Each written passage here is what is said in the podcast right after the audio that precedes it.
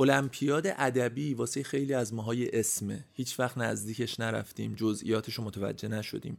امروز می‌خوایم در مورد این صحبت کنیم که من اصلا برای چی باید برم به سمت المپیاد ادبی؟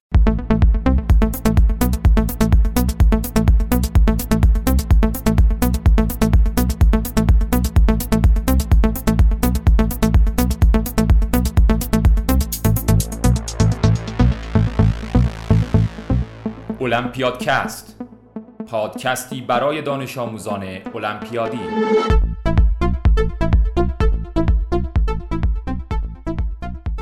به نام خدا سلام. سید امیر موسوی هستم. امروز خانم مشکات میان ساز طلای سال 95 المپیاد ادبی با ما هستن. قرار با ما در مورد المپیاد ادبی صحبت بکنن. نکاتی رو که شاید خیلی از ماها در جریان نباشیم در مورد المپیاد ادبی اینکه طلای المپیاد ادبی چه دستاوردهایی داره چه تأثیری می‌تونه در زندگی یک المپیاد ادبی داشته باشه؟ اینکه بچه های ریاضی و بچه های انسانی بچه های تجربی چه تفاوتی داره؟ نحوه ارتباط گرفتنشون با المپیاد ادبی؟ قرار در مورد این موضوعات حرف بزنیم.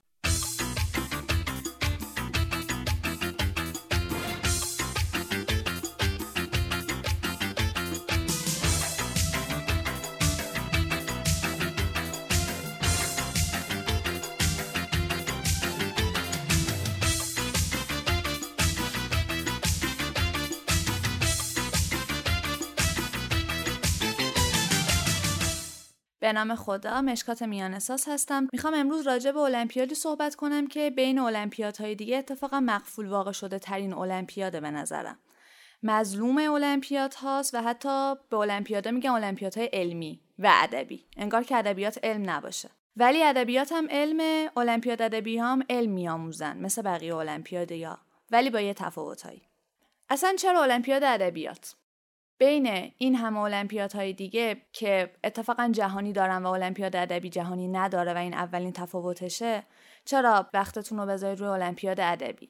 توی کشوری که توی فرهنگی که باهوشاش اول بعد پزشک شن بعد مهندس. حالا اگه نشدن هم علوم پایه بخونن. این وسط جای ادبیات کجاه؟ چند تا دستاورد داره این المپیاد ادبی که به تفکیک می‌تونم بگمش. اولیش که واضح ترینشه و بین همه المپیادها مشترکه اینه که شما بدون کنکور وارد دانشگاه میشید. چجوری بدون کنکور وارد دانشگاه میشید با تلاش؟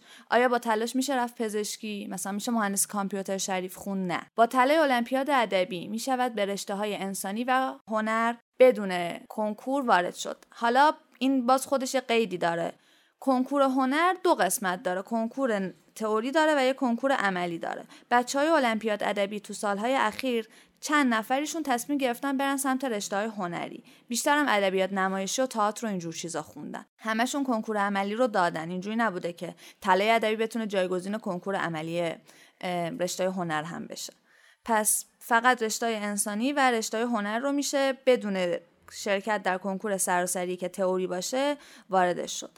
بقیه رشته ها چی؟ توی رشته های تجربی و رشته های ریاضی طلای ادبی مثل نقره و برنز و المپیادهای دیگه عمل می‌کنه. یعنی اون ترازی رو که قرار تغییر بده و بعد از اعلام نتایج اولیه یه دور دیگه برید انتخاب رشته کنید و اینجور چیزا این طلای ادبی مثل نقره برنز عمل می‌کنن در مورد اولین کار کرده طلای ادبی گفتم که جایگزین کنکور میشه. ولی آیا صرفا جایگزین کنکور میشه یا بهتر بپرسم؟ آیا میارزه که کنکور ندیم جاش المپیاد بخونیم؟ یعنی المپیاد ادبی از کنکور انسانی مثلا راحت تره نه به نظرم. نه نظر من که نظر بچههایی که نقره و برونز شدن و بعد وارد پرسه کنکور شدن هم همینه. یعنی کنکور انسانی اونقدر قول مرحله آخری نیستش که شما بخواین یه راه سختتری رو انتخاب کنید. سختتر از چه نظر؟ از این نظر که به هر حال المپیاد راه کمتر رفته یه نسبت به کنکور. کنکور راه بازتریه. منابعش در دسترس ترن جامعه پذیراتره. خانواده ها پذیراترن. به نظر نمی‌رسه که بیارزه صرفا به خاطر اینکه شما کنکور رو بپیچونید بیاید المپیاد ادبی. واسه چه چیزایی دیگه بیاین المپیاد ادبی؟ اولیش عاشق ادبیات باشید. کتابای ادبیات مدرسه قشنگن. متنای خوبی هم دارن ولی به نظرم کافی نیستن اگر شما عاشق ادبیات باشید. کافی نیستن چون حتی متن قشنگا رو هم قسمت قشنگش رو انتخاب نکردن. چه برسه این کتاب های جدیدی که علوم و فنون دارن و این ادبیات جدیده که حتی اون متن قشنگای زمان ما رو هم ندارن. پس به نظرم اولین دلیلی که کسی می‌تونه بیاد المپیاد ادبی واسه شرکت کنه اینه که عاشق ادبیات باشه دلش بخواد بیشتر بخونه بیشتر بدونه. دومین دلیلش اینه که عاشق رقابت علمی و المپیاد باشه و رشتهش انسانی باشه. خب تنها المپیادیه که بچه های انسانی می‌تونن شرکت کنن. شما دیگه هیچ وقت دستتون باز نیست. نه المپیاد تاریخی وجود داره نه المپیاد فلسفه نه المپیاد جامعه شناسی. پس وقتی دوستای یک رقابت علمی هستین که دلتون می‌خواد نتیجهش هم ببینید و هیجانش هم تجربه کنید مجبورید تنها گزینتون المپیاد ادبیه. پس به نظرم اگه عاشق ادبیاتین و دوست داره رقابت علمی گزینه خوبیه واسهتون که یه زمانی از دبیرستانتون رو اختصاص بدید به خوندن المپیاد و درسای مدرسهتون رو بندازید یه گوشه کناری. همونطوری هم که گفتم کنکور انسانی اونقدر کنکور عجیب و غریبی نیستش که اگر درساتون رو بندازین یه گوشه و کناری چیزی ازش عقب بمونید. شاهد و مثالش هم این همه بچه نقره و برونزی که همشون همین دانشگاه تهران و دانشگاه شهید بهشتی و دانشگاه علامن. هیچ نقره و برونزی وجود نداره جز در این سه تا دانشگاه. بدون تازه اعمال سهمیه. معمولا بچه نقره و برونز ادبی اعمال سهمیه هم نمی‌کنن. پس واسه همین میگم کنکور انسانی ارزش پیچوندن و المپیاد خوندن نداره راجع به کنکور انسانی صحبت کردم ولی اینم نباید جا بیفته که بچه های ریاضی و تجربی هم از مخاطبای جدی المپیاد ادبی و از رقیبای قدر بچه های انسانی تو این عرصه. بچه های ریاضی و تجربی تا آخر مرحله دوم المپیاد هیچ تفاوتی با بچه های انسانی ندارن. یعنی نه سهمیه بیشتر از اونا دارن نه سهمیه کمتر. اما وقتی وارد دوره چل نفره تابستونی میشن قضیه ذره فرق می‌کنه. کجا قضیه فرق می‌کنه؟ توی تعیین مدال های طلا. دوازده تا مدال طلای ادبی قطعی و قطعی به بچه های انسانی می‌رسه هیچ شک و شبهی هم توی این مورد وجود نداره اما آیا اون 6 تا مدال طلایی که سهم بچه های ریاضی و تجربی همیشه بهشون می‌رسه نه گاهی اوقات می‌رسه گاهی اوقات نمی‌رسه. یه قیدی داره. قیدش چیه؟ نفر ششم بچه های ریاضی و تجربی حتما نمرش باید بالاتر از نفر دوازدهم بچه های انسانی باشه. تا حد اکثر 6 تا مدال اون بچه ها هم بهشون برسه یعنی المپیاد ادبی جمعا 18 تا مدال طلا میده. که سال ما که سال 95 بود شد 16 تا. به همین دلیل که نتونستن بچه ریاضی تجربی اون قید رو رعایت بکنن.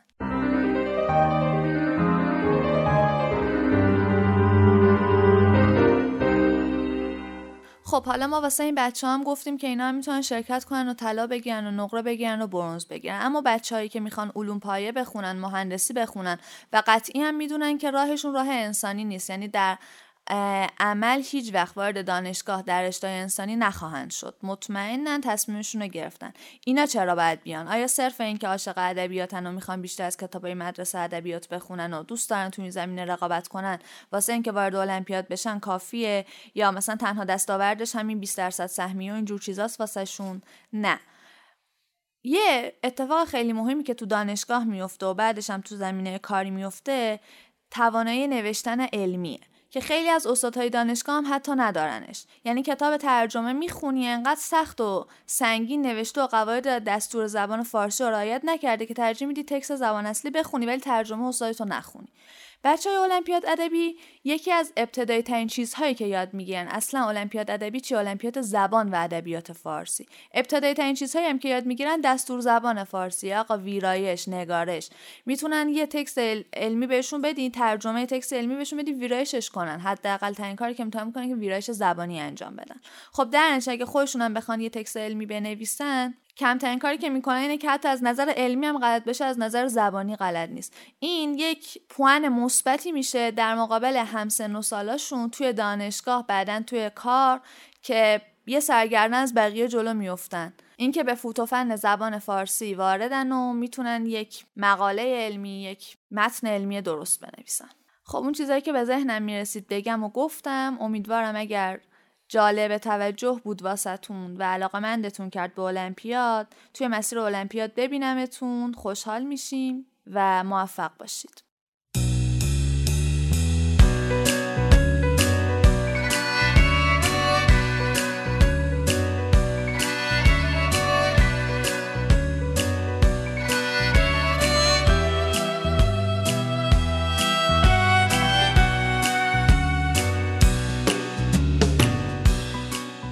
خیلی ممنون. خانم میان ساز توضیحات خیلی خوبی بود. مخصوصا این نکاتی که آخر صحبتتون بود. من خودم یه مقداری احساس می‌کردم که در زندگی خودم باهاش درگیر بودم.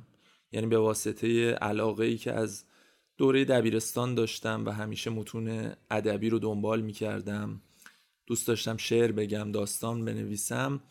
به عنوان یه سرگرمی همیشه باهاش روبرو بودم ولی بعد از اینکه وارد رشته فیزیک شدم و فعالیت های علمی و آموزشی رو دنبال کردم دیدم چقدر اون کارهایی که قبلا به عنوان یه علاقه جانبی انجام می‌دادم به دردم خود و چقدر حتی نقش محوری پیدا کرد بعدا. خیلی ممنون. اگر از المپیاد کست لذت می‌برید اون رو به دوستانتون معرفی کنید. خداحافظ.